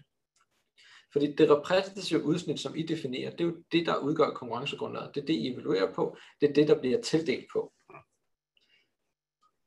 det efterfølgende forbrug i, øh, i rammeaftaleperioden kan jo godt være anderledes end det repræsentative.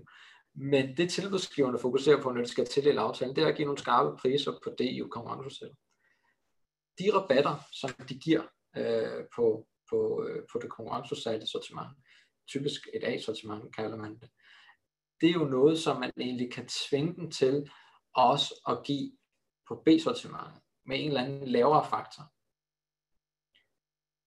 Hvad den faktor skal være, er jo forskellig fra, øh, fra branche til branche, men fordelen ved den model, det er, at når I konkurrenceudsætter A-sortimentet, så sikrer I også, at B-sortimentet er indirekte konkurrenceudsat. Og det sker ved, at den rabatsats, som tilbudsgiverne skal oplyse på A-sortimentet, lad os nu sige, at de tilbyder en vare til 100 kroner, og den vare til 100 kroner, der oplyser det, der er de givet en rabatsats på 60%. Hvis man siger, at inden for den produktkategori, som den vare hører under, jamen der skal du på dit øvrige sortiment, alt hvad der falder ind under den kategori, som ikke er defineret af sortimentet, der skal du give en rabatsats på halvdelen af det.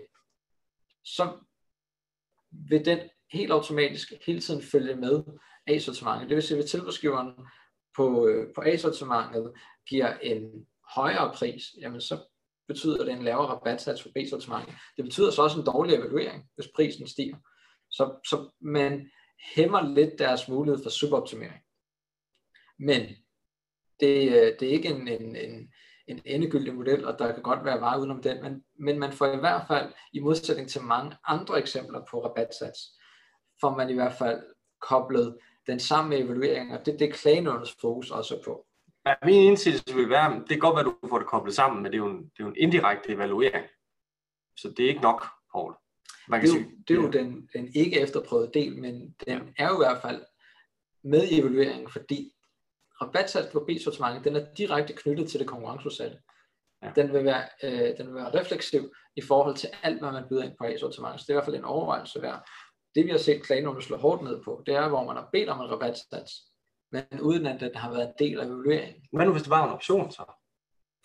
Der er udfordringen jo den samme. Ja, det tænker jeg også. Og det, jeg tror, vi har ikke praksis på det, øh, på det her med at lave en indirekte, altså en refleksvirkende rabatsats på øget sortiment, men det vi da i hvert fald lykkes på den her måde, det er, at vi får det på en eller anden måde fedtet ind i evalueringen, og det er jo det klagenævnet som sådan går op i. De øvelser, hvor man bare beder om en rabatsats, som i øvrigt ikke indgår i evalueringen, så ved jeg godt, at vi har noget praksis, som, som man tyder på forskellige måder. Jeg, jeg, jeg lander der, den, den, den dur ikke for mig.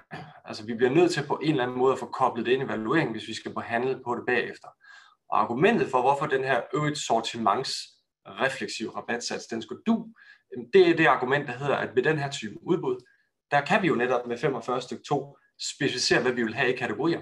Og øvrigt sortiment får vi jo netop, hvis I ser de blå linjer der, afgrænset i kategorier. Så det, det skulle være argumentet. Men så kan man jo godt sige, at det skulle for, det skulle for stor en, en, en udefinerbar masse, hele det der øvrigt sortiment. For mig så skulle det næsten være den. Altså, at der er så meget volumen, som er uspecificeret, uafgrænset, den er så afgrænset på en måde, men, men det er simpelthen for meget. Det, det kan I ikke bare, I kan ikke bare lave sådan en, en, en frihandel på det. Men jeg, jeg synes, det er den bedste løsning til et relativt vanskeligt, uløseligt problem. Øhm, men jeg kunne det med godt tænke mig at se selvfølgelig en klagenævnskendelse på det. Ja, præcis, og, og se, hvad klagenævnet siger til det. Men, ja. øh, men de er, altså klagenævnet er lydet over for metodikker, ja. der, der, øh, der er egentlig tager afsæt i den udbudsretlige virkelighed, nemlig at man skal evaluere mm. tingene, og man skal have med i udbuddet. Øh, og, øh, og så lukker Anders mig ned med... Nej, det var ikke meningen. Du tæller bare videre på. Nej, bare tæller videre. Lyst til længere. Øh, nej, vi har jo ikke så meget mere at, at bidrage med inden for den tidsramme, der er. Øh, selvom man kunne tale om sortimentsudbud og rabatsatser i, i, i meget længere tid. Men det er i hvert fald nogle refleksioner i forhold til varekursmodellen, i forhold til at, at sammensætte den, i forhold til at efterlade øh, detaljeringen af sin, øh, sin, øh, sin vare i mere overordnede kategorier, fordi det ikke er muligt at detaljere dem yderligere. Mm. Øhm, og så, så, så også at koble et B-sortiment, altså en rabatsats på. Ja. Og jeg, ja, jeg, tænker, jeg tænker bare, at de spørgsmål, der kommer ind, dem samler vi op på og får sendt ud yes. øh, i forlængelse af det her. Yes, lige præcis. Og øh, konklusionen er jo sådan set, at det her det er vanskeligt. Klanus praksis er ikke entydig, og klanus praksis er heller ikke fuldstændig. Vi har ikke klarhed for tingene. Men jeg synes, vi skal gøre op med i hvert fald, at vi kan arbejde med på kategoriniveau og få defineret vores varekurv, men at vi så på case-niveau kan foretage evalueringen af udvalgte ydelser på det grundlag. Også i de situationer, hvor vi ikke har et kendt indkøbsbehov, men skal bruge en eller anden form for casebaseret ydelse. Der tror jeg, vi har rimelig tryg, relativ tryghed fra klagenævnskendelse i den her, øh, den her almen, øh, undskyld, øh, den her HH Albertslund kendelse, som også er. Men brug hotline, send os de spørgsmål, vi har. Vi copy-paster alt, hvad I har sendt, og så håber I, at øh, I gider at høre på os og se på vores tegninger en anden gang. Så vil vi sige uh, tusind tak for, for jeres ører i dag. Tak for i dag. Det er det godt. Hej. Hej.